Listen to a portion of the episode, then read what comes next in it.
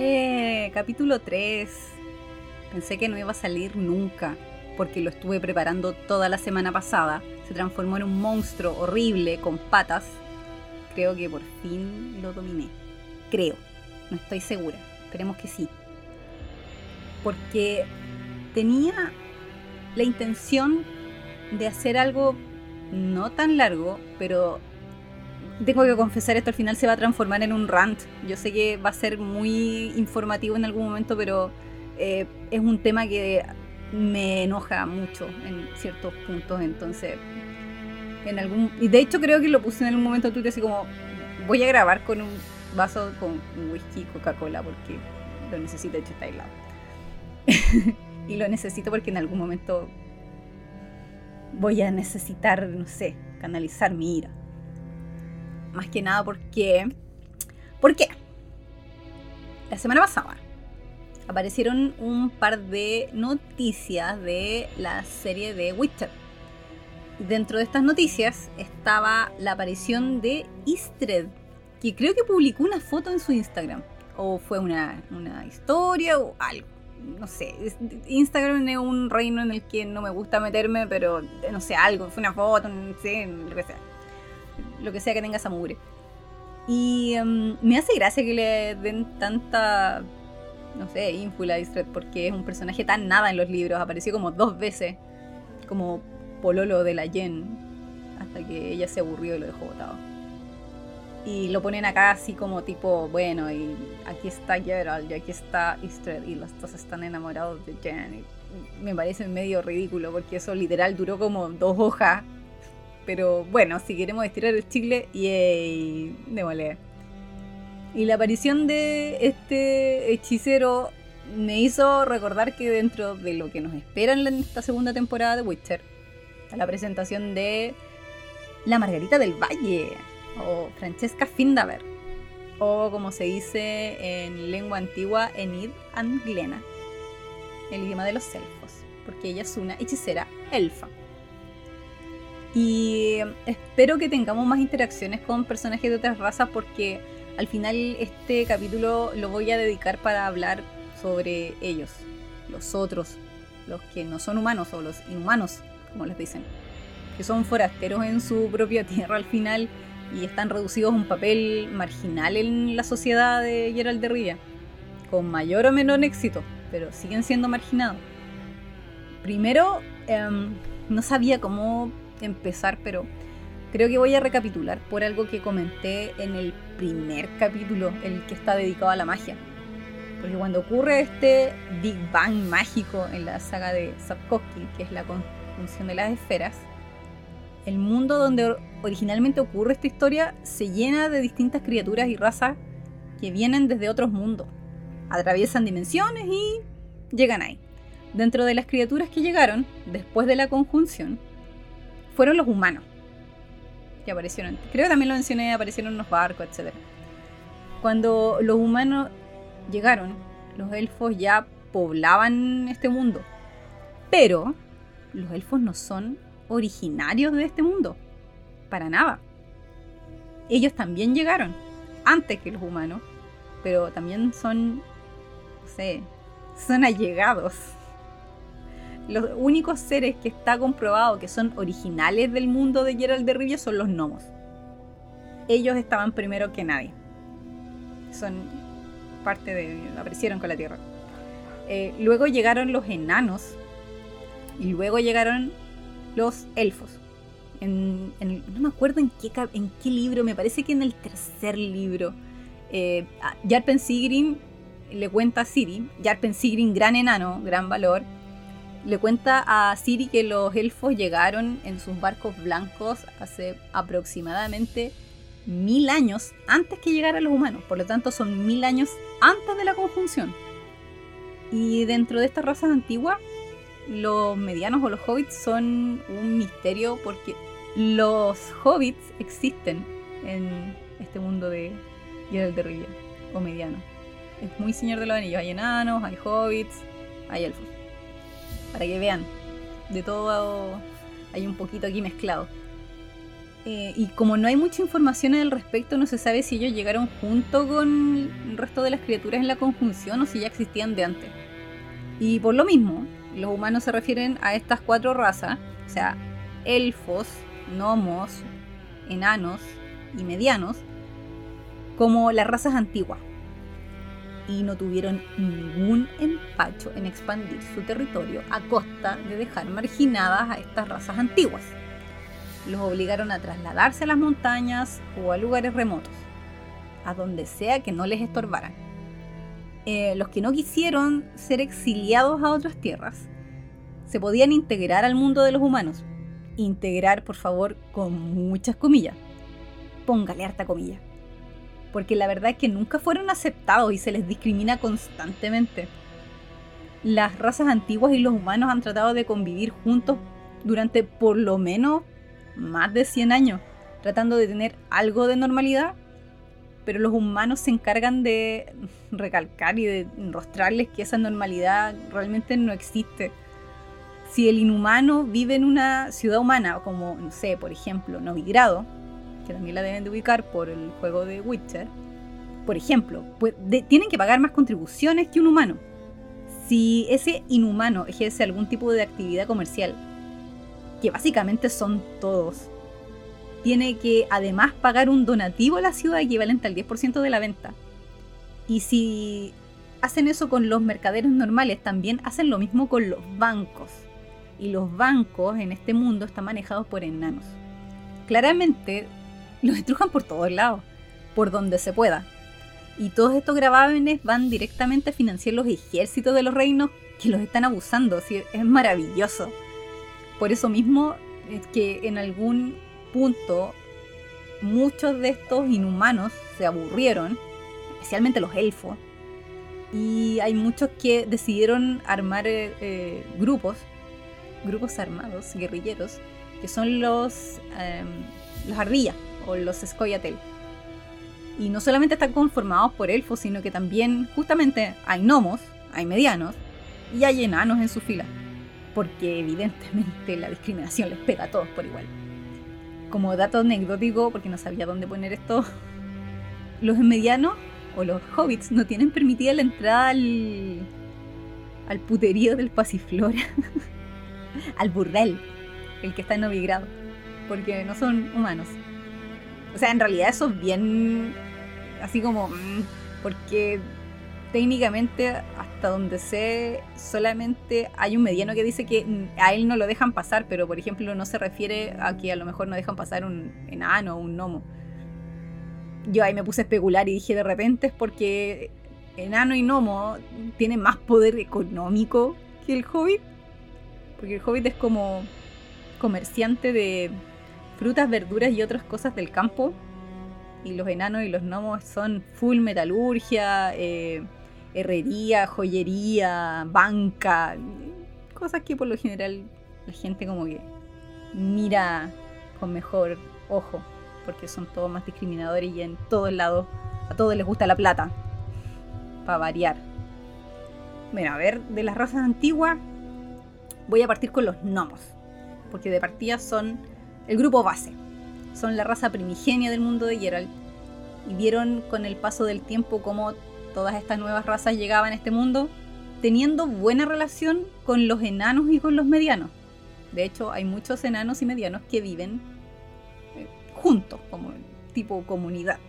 Hay respeto mutuo, eh, sí, como sí, respeto, sí, con los elfos. Pero la llegada masiva de los humanos los dejó relegados a un puesto como secundario. Solamente los necesitan para menesteres comerciales. Tienen muy buena relación, como les había dicho, con los enanos, y la mayoría de estos grupos de enanos, medianos y gnomos viven en Mahakam, junto con los enanos. Mahakam siendo una ciudad enana. Y muchos habitan en una zona, la, la, de hecho la voy a mencionar, pero no, no es muy conocida, se llama Tirtokeir o algo así, que son una cadena de montañas que está pasado el río Yaruga. El, el Yaruga yo creo que sí les suena, porque el Yaruga literal está en todos lados, como, ay, pasó el Yaruga, como punto de encuentro, Yaruga. la frontera, el río frontera entre lo que son los reinos del norte y para abajo, que ya vendría a ser hacia el sur, eh, Nilfgaard. Por lo tanto, esta cadena de río, de, esta cadena de río, esta cadena de montañas, el, el Tirtokeir está en la parte sudeste de los reinos del norte.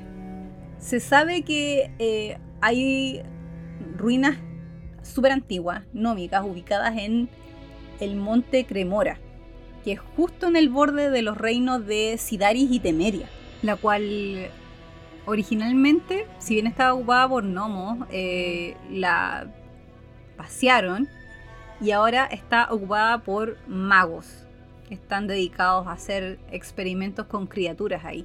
De hecho, este, a los pies de este monte, que es el monte Cremora, está ubicado Risberg, que, como lo comenté en el primer capítulo, es la cuna de la creación de bichos mutantes mágicos y otras magias prohibidas. Está todo junto. Físicamente, los gnomos son más bajitos que los enanos, son más delgados, son igualmente resistentes y son más ágiles. Tienen narices largas y puntiagudas y tienen dientes filosos. Son también extremadamente inteligentes. Buenos alquimistas, joyeros, metalúrgicos, mineros y herreros. De hecho, hay un tipo de espada que la fabrican junto con los enanos, que son... Mira, la espada tiene un nombre rarísimo.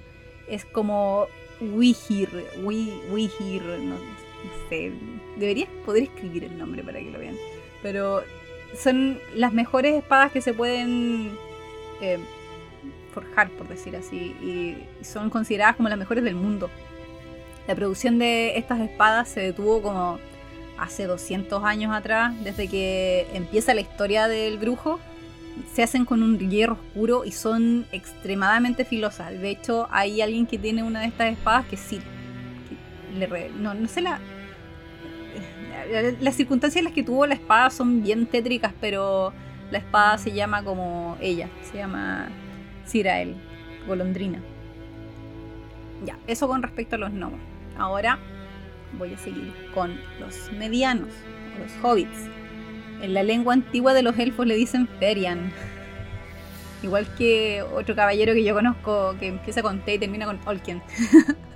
A diferencia de los gnomos y de los enanos, eh, que son con los que se llevan mejor, los medianos no tienen ningún territorio gobernado exclusivamente por ellos.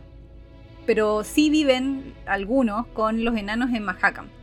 Hay otros que viven en los reinos del norte y, a pesar del prejuicio Eh, y de toda como los problemas que les trae vivir con humanos, igual logran convivir con ellos relativamente bien. Su apariencia no varía mucho de lo que vemos en El Señor de los Anillos. Son medio regordetes, de cabello rizado, bonachones, patitas peludas, no usan zapatos. Son inmunes a la mayoría de la magia, incluido el Glamari, que es el, este embellecedor que usan las hechiceras como cosmético mágico. Y eso queda demostrado cuando hay unas niñas hobbits en, en un libro que tratan de usarlo para una fiesta en específico y no les resulta. Así que están muy frustradas. Son un pueblo... Eh, son pacíficos, son tranquilos. Están más interesados como en las comodidades del hogar que en aventurarse o guerrear o verse como con problemas. Muy, muy hobbit tradicional. No, no los Valiants. No, ellos no. Se ocupan principalmente de la agricultura. Y como tal, la mayoría son agricultores o son ganaderos y son excelentes comerciantes. Por lo general tienen granjas grandes, como Hirundum, que está cerca de Gorsvelen en Temeria. Eh, y eso también está cerca de, de donde está eh, la escuela de Eretusa, eh, Taned, eh, ese sector. Y que a menudo proporcionan alimento no solamente a ellos como medianos, sino que también alimentan a toda la región circundante. Son también famosos por la buena cocina y por la bebida.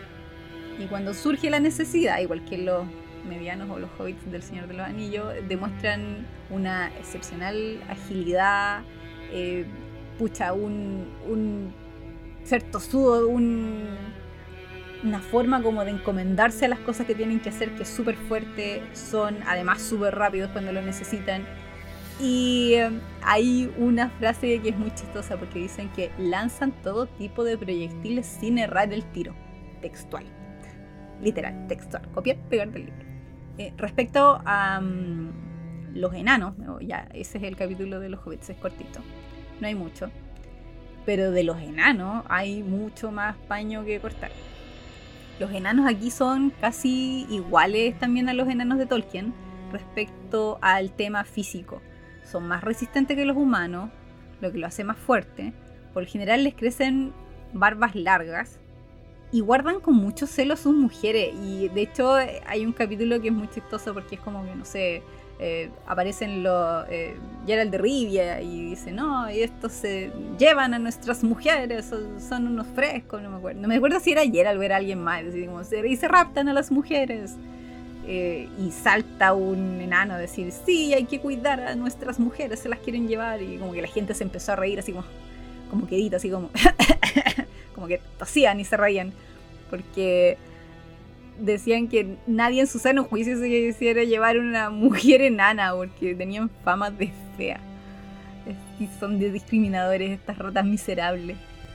Eso respecto a las mujeres, pero eh, respecto a cómo son ellos como, como criaturas, son súper buenos guerreros, mejores mercenarios, artesanos y hombres de negocios también.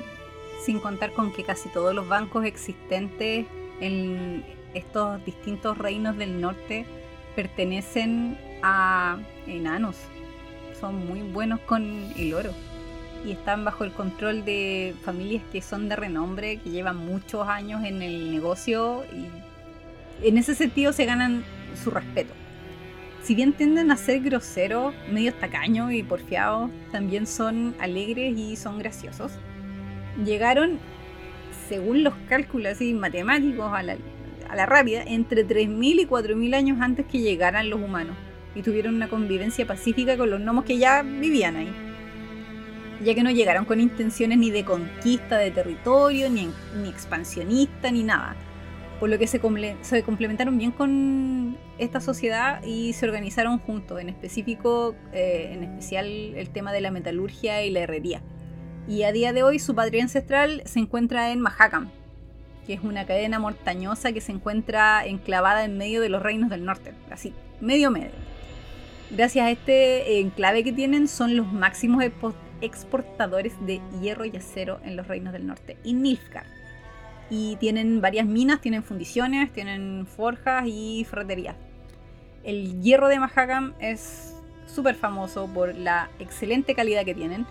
Y está considerado como el mejor del mundo. Si tienes algún arma o alguna armadura que sea de hierro o de acero de Mahakam, está garantizada su calidad. Y aparte de, de eso, eh, también, como les decía, son famosos por las armas. Especialmente estas armas que forjan junto con los gnomos, que son los Witcher. Witcher. Suena muy chistoso, Witcher. Lo más probable es que no le esté pronunciando bien y que no sea Witcher. Pero da lo mismo. Estas armas forjadas con tecnología gnómica avanzada. Bueno, eh, respecto a Mahakam, técnicamente los reyes de Temeria son los señores titulares de Mahakam, pero en la práctica los enanos y los gnomos mantienen la región eh, autónoma. Ellos son amos y señores de ese territorio, ya que cualquier intervención que tengan de los reinos que están ahí, especialmente Temeria, haría que solamente como... no sé, de respuesta, detuvieran los envíos de suministro y pararían el trabajo de las minas. Entonces es, están fritos, dependen de ellos, no, no les van a hacer ningún problema. Los enanos se mandan solos, aunque estén en el reino de Temeria. El poder real de, de cómo están gobernados estos enanos es que está controlado por clanes y, y de esos clanes hay un anciano que es elegido y que gobierna durante toda la vida, durante todo lo que dure la vida de enano, que es bastante longevo de todas formas. No sé si tanto como los... no, no tanto como los elfos, pero son longevos. De las razas antiguas, los enanos se han asimilado mejor a los humanos y también pueden vivir mejor en ciudades humanas. Dirigen negocios y suelen ser ricos, control de los bancos, aunque igual se enfrentan con desdén y desconfianza y los miran feo. De eso sí, lo van a tener siempre. Voy a hacer una mención especial en esto a Yarpen Zigrin y a Zoltan Chivay porque son los mejores enanos de la historia de los enanos. Mejores enanos ever. Según un estudio realizado por mí. Y validado por mí. No hay mejores enanos que eso. Como dato curioso, los enanos alcanzan la edad adulta cuando más o menos la, la barba les llega al cinturón. Esa es como su edad adulta cúlmine. Y eso o, ocurre más o menos cuando tienen como entre cincuenta y cincuenta y cinco años. Ah, y también si los enanos son parte de la guerrilla de las ardillas o de los Scoia'tael, eh, se trenzan la barba, por lo general. Los otros enanos como que la tienen así normal, pero si uno es un enano rebelde que quiere matar humanos, se trenza la barba, para que vean ustedes. Y para cerrar el círculo... Ay, Dios mío, me tengo que preparar mentalmente para esto. El motivo por el que quise hacer este bendito capítulo.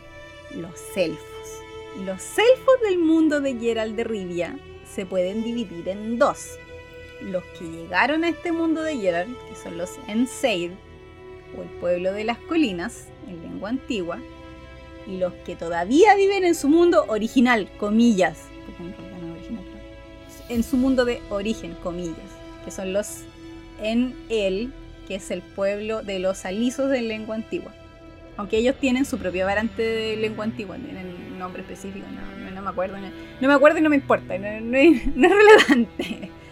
Los Aen Seidhe, que son los que llegaron acá, según lo que le, le contó Yarpen Zigrin a Ciri, llegaron en estos navíos blancos mil años antes que los humanos llegaran y que pasara la conjunción de las esferas. Así que ya podíamos imaginar todo este tema de, del viaje como que tenían previo por el tema de la cacería salvaje que busca Ciri en Witcher tres. Ellos siempre como han, que ten, han tenido la, la capacidad de viajar entre dimensiones como a voluntad. Eh, los elfos tienen eh, la clásica descripción que podemos encontrar como en la obra de Tolkien: altos, esbeltos, bellos, juveniles, aunque tengan, no sé, cientos o miles de años, orejas puntiagudas y, a diferencia de los humanos, no tienen dientes caninos. Y hasta ahí llegan las comparaciones, porque estos elfos son bastante peculiares. De partida piensan que ellos fueron creados como raza, no evolucionaron de algo como los humanos. De hecho, los humanos le dicen así como hombre mono. Son muy, pes- son muy pesados. Porque ustedes saben, pues falta de caninos. Por lo tanto, ellos siempre fueron perfectos desde que los crearon. Y eso los hace superiores genéticamente a los humanos desde su punto de vista. Antiguamente los, los elfos tenían un gran poder mágico que les permitía viajar de dimensión en dimensión, buscando dónde poder asentarse. Los elfos que llevaron al mundo de Witcher, que son los Aen Seidhe, fueron los que cubrieron más territorio eh, y dejaron a su paso construcciones preciosas y ciudades preciosas, como por ejemplo lo que estaba en la isla de Tanet, que decían que eran como casitas o, o nidos de golondrina, que eran casi mágicos donde estaban ubicados, o, o la misma escuela de Eretusa, que es como muy bonita, o por ejemplo eh, hay un punto específico que es Dol Blathanna, o el Valle de las Flores, que es un asentamiento que les fue arrebatado a los elfos mientras lo hicieron huir a las montañas. Y después este asentamiento volvió a sus manos y formaron ahí el reino de los elfos libres. Y los humanos que los primero los echaron y después vivieron ahí, después se tuvieron que retirar para que los elfos volvieran. No fueron muy amables eh, y quemaron todos los jardines y todo lo que fuera planta y pudiera arder, ardió. Con la esperanza de que ninguna planta volviera a crecer ahí, pero no le resultó en el largo plazo porque los elfos... lo dejaron muy bonito el jardín después de nuevo. Hay otro castillo élfico que es muy antiguo, que está en ruinas, que... A ver, no sé cómo se pronuncia, Sherewet o algo así, Sherewet, que es este castillo élfico que fue tomado por los humanos igual y fue reconquistado por el, el ejército élfico, me parece que al, en la Segunda Guerra Élfica, eh, y fue destruido hasta los cimientos, hace doscientos años atrás, con el fin de que ningún humano pudiese reclamarlo. Este modus operandi de los elfos fue repetido muchas veces por ello, porque preferían destruir sus ciudades antes que permitir que los humanos vivieran en sus edificios. Lo hicieron, por ejemplo, con el terreno donde estaba Novigrado. Ahí había un asentamiento élfico, destruyeron todo, tiraron todo al suelo, cosa que los humanos que llegaran a vivir ahí empezaran de cero nomás, que no fueran frescos, como para ocupar sus edificios. Entre los humanos y los elfos existe un odio parido desde que los humanos comenzaron a expandir sus territorios. Llegaron, empezaron a expandirse y chocaron de inmediato. Los elfos de este mundo son, son básicamente colonizadores y los humanos colonizaron a los colonizadores. Así que no hay mucho cariño ahí. El motivo por el cual los elfos, quienes en su momento tuvieron su momento de gloria, fue este tema como de desvanecerse en el tiempo, así como que este, eh, ha llegado nuestro punto en que ya no somos tan poderosos como antes y nos desvanecemos. Y no es tan poético como el, el declive que tienen en El Señor de los Anillos, donde los elfos toman los navíos grises y parten pacíficamente para volver a las tierras imperecederas y que los humanos vivan su momento de gloria. No, acá no. No, acá olvídenlo. Los elfos son súper orgullosos y como eran originalmente conquistadores, no hay nada peor que un conquistador derrotado, como la moral en el suelo, el, el orgullo herido. Y más que nada, este declive que tuvieron fue precisamente por el, el tema de su naturaleza longeva. Porque es cierto, pueden vivir cientos o miles de años, pero no son inmortales y los puedes mutilar o matar. Eh, lo agarra ahí un espadazo y muere. O no sé, una flecha y murió. Y para mayor Inri solamente pueden tener descendencia mientras todavía son jóvenes para sus estándares. Y yo asumo que deben ser antes de los ochenta años, me imagino. Porque ya a los cien ya empiezan, a los cien como que ya... Mmm. Los humanos en este campo son mucho más fértiles, obvio, porque se mueren más jóvenes. Y por eso también ganan en número. Es como, por ejemplo, Yarpen, a, hablando del, del tema de los humanos, Yarpen en un momento dice que se reproducen como conejos. También los elfos, no sé si todos, pero por lo menos Avallac'h eh, lo culpa a los humanos por su hipersexualidad. De hecho, Avallac'h es súper vaca. A mí, yo no tengo cariño por ese desgraciado, no, nunca lo he tenido. Y, y el tipo es bastante explícito. De hecho, les voy a leer el párrafo, porque me acuerdo cuando estaba leyendo los libros y lo leí y dije, ¿y este qué se cree? Te juro, es horrible. A ver, ¿dónde está el párrafo terrible? Creo que incluso lo, lo puse en algún momento en Twitter, porque estaba tan indignada. Acá está. Los elfos, aburridos de sus aburridas elfas, se lían siempre con mujeres humanas que están dispuestas. Las aburridas elfas se entregan, por curiosidad perversa, a los sementales humanos, siempre llenos de vigor y fuerza. Y ocurre algo que nadie ha conseguido explicar. Las elfas, que normalmente solo ovulan una vez cada diez o veinte años, desde que copulan con los humanos, comienzan a ovular con cada intenso orgasmo. Actúa no sé qué hormona oculta o combinación de hormonas. Las elfas entienden que en la práctica solo pueden tener hijos con los humanos. Fue por las elfas que no los determinamos cuando aún éramos más fuertes, y luego ustedes fueron más fuertes y comenzaron a exterminarnos a nosotros, pero aún tenían de aliadas a las elfas. Ellas eran partidarias de la convivencia, la cooperación y la coexistencia, y no querían reconocer que en realidad se trataba de coacostarse. Ese es Avallac'h, él tan fantástico y tan sabio y tan... Ugh. Los elfos, que fueron perdiendo guerra, fueron perdiendo gente, y sin poder aumentar su número, porque su raza lentamente se iba diluyendo con sangre humana para crear medios elfos o cuarterones, como Jennifer. Y ya que por ser sangre mixta, estos mismos personas, los medio elfos y los cuarterones, eran también a su vez discriminados, fueron acorralados y obligados a vivir en las montañas o bosques, porque eso pasó. Los que quedaron a vivir con los humanos les fue mal, porque al ser una raza orgullosa que claramente se cree superior a los humanos, no se doblegó ni quiso aceptar la sociedad humana y trataron de mantener el lenguaje y las costumbres propias, por lo que siempre se les vio como extranjeros o como forasteros, los otros. Muchos de estos elfos, dentro de ellos los pocos elfos jóvenes que iban quedando, en actuar con toda esta rabia, con todo este odio que sentían, decidieron que tenían que hacer algo. Y crearon estos grupos armados, estos ejércitos guerrilleros que se dedicaban a, a destruir villas o a matar caravanas de mercaderes y crear tanto caos como les fuera posible. Estas eran las famosas ardillas o los Scoia'tael, que ya les había comentado, que se transformaron en el brazo armado de Dol Blathanna bajo las órdenes de Francesca Findabair, la Margarita del Valle, ayudando indirectamente... Oh, no, en realidad sí fue sin querer queriendo al ejército nilfgaardiano a provocar cuánto caos pudiesen crear para que el ejército imperial pudiese atacar más libremente a los reinos del norte y poder ganar la guerra, cosa que no ocurrió. Así que fue mala la apuesta. Los pobres eh, ardillas no, no tenían mucho manejo político de esto y los manipularon un poco para que fueran en, en ese lado, así como si ven un ejército de Nilfgaard no les hagan nada, pero si ven a reinos del norte, piténselo. Esa era la orden. Y después las ardillas fueron tratadas como prisioneros de guerra y fueron ejecutados por la gente de los reinos del norte.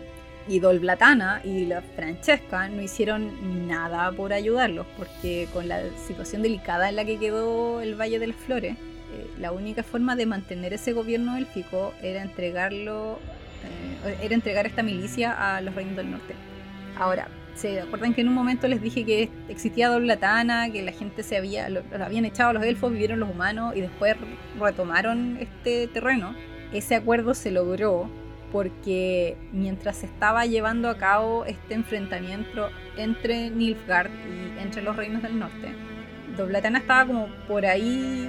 por ahí, por decir así, eh, y el emperador, que Semir, se contactó con Francesca, le dijo a la Francesca que si lo ayudaba a poder conquistar a los reinos del norte, él le daba Dol Blathanna y ella se transformaba en la reina de los elfos. Y por supuesto que Francesca dijo ok y decidió ayudar a Emir y traicionar a una pila de gente, porque en realidad los elfos con los elfos y los humanos con los humanos, aunque fuera parte de la logia, etcétera.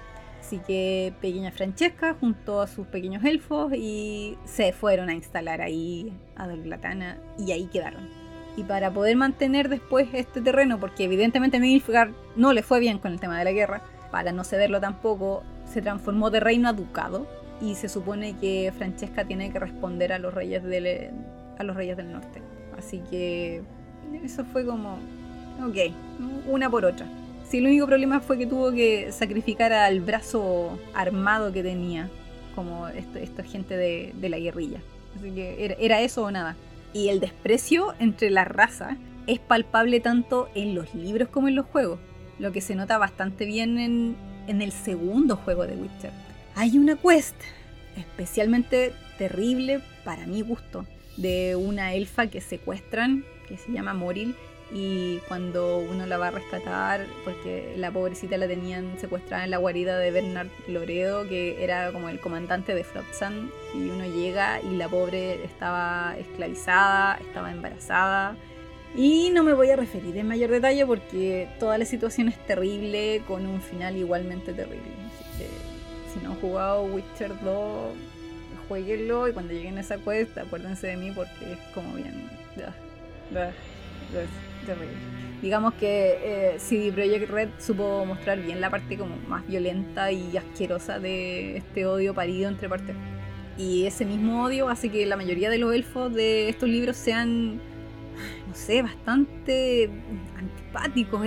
Es súper difícil empatizar con ellos, porque ellos no quieren convivir con los humanos. Ellos quieren que los humanos se vayan, o en el mejor de los casos tomarlos como vasallos, porque son la raza inferior. Son como, no sé, los, los Almer de Elder Scrolls, por ejemplo, pero perdiendo guerra, en el lado de los perdedores.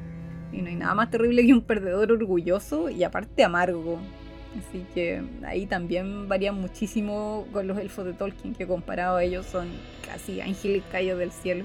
Estos elfos preferirían ver el mundo arder antes que los humanos tomen el control de él. Así que, no, mal. Y por otro lado tenemos a los otros elfos, que son los Enel, el pueblo de los alisos, que son como los primos de los Aen Seidhe, pero que les fue mejor al final. Se movieron de dimensión en dimensión gracias a las puertas entre mundos, o las grandes puertas, o las Ardgaeth, que son portales donde podían cruzar ejércitos completos y trasladar población de reinos enteros, y moverlas así de mundo en mundo para expandir sus territorios. Después de la conjunción de las esferas les fue imposible abrir las puertas de nuevo, por lo que comenzaron un proyecto genético con la carga mágica más poderosa que pudieron concentrar para que el descendiente de este elfo genéticamente guardado tuviese la capacidad de abrir las puertas nuevamente. como lo había profetizado en algún momento una elfa que se llamaba Itlin.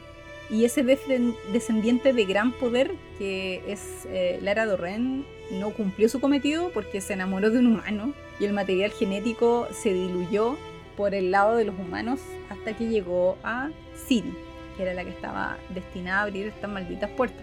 Por eso es que los, los Enel se encargan de cazarla de la forma que sea, y ellos son los responsables de la cacería salvaje, que aparece en los libros y que también evidentemente aparece en Witcher tres. La capital del mundo donde viven los elfos se llama Tirnalia, que es un lugar de gran belleza con las construcciones más hermosas que ustedes pueden imaginar. Ciri vivió algún tiempo ahí, cuando estaba saltando dimensiones, y vivió en compañía del rey de los alisos, de Oberon... Eh, ay, ¿cómo, se, ¿Cómo se pronuncia el apellido de Oberon? Oberon Muir... Muir... No, Muirsecat... No sé, Muir... No sé cómo se pronuncia. Oberon Muir... Zetac, no sé, soy pésima con el idioma élfico de allí, es pésima. Y por supuesto que ahí también convivió con los consejeros que tenía este rey, hasta que se dio cuenta de que eh, la ciudad donde estaban, que es preciosa, había, había sido construida bajo, no sé, miles de cadáveres de seres humanos que fueron exterminados para que los elfos pudieran vivir ahí tranquilamente. Literal que Ciri encontró una montaña de huesos y los miró y en un momento pensó que eran huesos de elfo y tomó una calavera y se dio cuenta que las calaveras tenían caninos. Fue todo muy creepy. Asimismo, viven estos elfos viven siempre en guerra con los unicornios, que son criaturas mágicas que también son capaces de viajar entre dimensiones, a las cuales también engañaron para que les ayudaran a abrir portales para después asesinarlos. Sí, son magníficos los elfos de aquí, son una maravilla. Eh, los que actúan como consejeros o altos mantos del, del rey Oberon son nuestros viejos amigos Eredin y Avallac'h, que ustedes imagino ya conocen. Y aquí va a empezar mi rant. De hecho, uy, voy a ponerme en posición de rant porque no, no me aguanto. Avallac'h es, es, un, es un concha de su madre. Y nada de lo que pase en el juego de Witcher tres me va a hacer cambiar de opinión. Nada. Ojalá yo hubiese tenido la oportunidad de matarlo en el juego. Y tampoco entiendo cómo la Ciri del juego le tiene tanto respeto si en los, en los libros se portó como... Se portó como las weas. Se portó pésimo. Pésimo. Me parece súper irónico también que cuando hablen de los humanos, como le pasa por ejemplo con Filavandrel cuando habla con Geralt, que le dice que los humanos son como pulgas que se reproducen y que se esparcen a, por todos lados a una gran velocidad. Técnicamente, hasta antes de la conjunción de las esferas, ellos hacían exactamente la misma mierda, pero de una forma más linda, hablando en élfico y con magia y construyendo cosas hermosas, pero para efectos prácticos es exactamente lo mismo. Iban de dimensión en dimensión matando gente y conquistando, y como se quedaron sin el acceso a las grandes puertas, se quedaron estancados y no pudieron seguir saltando de mundo en mundo. Los Aen Seidhe les gusta olvidarse de esa parte, la verdad, y, le, y se, enan, se enaltecen así gratis, ¿no? Ellos son fantásticos, pero si lo miran en el fondo y, y ven la historia general, son la misma mierda que los humanos de Sapkowski, que de por sí también son bien mierda. Y me hace gracia que a los humanos eh, les aquee tanto también el tema de los elfos, porque hay muchos humanos que son anti-elfos y los escupen y los tratan pésimos, y que se queden en sus guetos viviendo, que se vayan a los bosques, o no sé, se, se secuestren a las elfas para llevárselas a los burdeles, porque para eso sirven, ¿no? Ah, considerando que los humanos en algún momento se mezclaron tanto con los elfos que a estas alturas de la historia de Witcher la mayoría de la población humana debe tener, aunque sea un porcentaje de sangre élfica. O sea, las dos razas, humanos y elfos, tienen un discurso horrible de yo soy la raza superior. Aquí no hay raza noble o inmaculada en estas historias, no, no existe.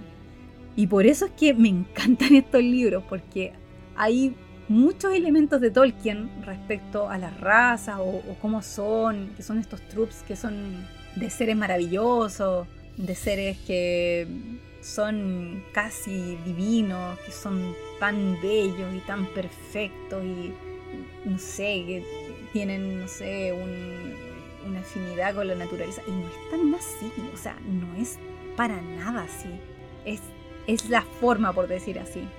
pero el fondo, en el contenido moral, creo que Sapkowski cae mucho más para el lado de Martin, donde la gente, por la generalidad es que la gente es muy mierda. Los humanos son muy humanos y las características que nos enaltecen y que nos envilecen están ahí súper a la vista y son súper palpables, pero es más fácil encontrar un elfo hijo de puta que un elfo bueno y un humano hijo de puta que un humano bueno.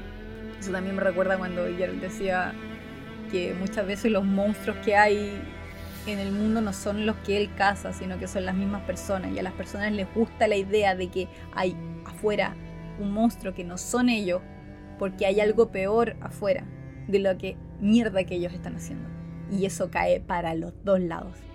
Así que eso era lo que tenía, me tenía atascada. ¡Qué terrible! Odio a estos elfos, los odio. No es que diga así como, ay, los elfos son malos, los humanos son buenos. No, no hay nadie bueno aquí, no hay nadie. Entonces me matan la, la idea de, de elfo de Tolkien todo el rato. ese, ese es el resumen, ese, ese es mi resumen de los elfos. Los elfos de Sapkowski son horribles criaturas y merecen, disculpen, pero todo lo malo que les pasa porque karma. Están pagando karma, lo único que están haciendo, pagando karma. Y nada, gracias por venir a mi TED Talk. Literal, este podcast era originalmente como diez planas y la reduje a esto que están escuchando porque gracias poder de síntesis, pero me tenía atorada esta cuestión. Aparte que sirve para que sepan, no todos los elfos son buenos, estos son elfos hijos de puta. Eh, y, y entiendo por qué de repente me enojo y pongo esas tonteras en Twitter, pero sí, esa, esa es la gran moral de las historias aquí. Eh, los elfos son unos desgraciados, se ven muy lindos pero son unos desgraciados. Porque como muchas personas que son como muy lindas y muy desgraciadas, yo creo que todos nos hemos topado con uno de esos. Ya lo voy a dejar hasta acá nomás. Pucha que lata haber sacado el capítulo tan tarde, me habría sacado, me hubiera gustado sacarlo antes, pero no, eh, la vida, la vida y mi enojo. Y mi falta de poder de síntesis que apareció ayer in extremis en la tarde. Pero, yay, capítulo más. Le iba a decir que el próximo capítulo va a ser el domingo, pero sabes que la verdad no, no sé, va a ser en algún punto de la próxima semana, entre lunes y miércoles, yo creo, por ahí. Y, y el rant va a ser más o menos igual de pesado, porque hablando de todo esto, de los odios entre los elfos y los humanos y que se llevan pésimo.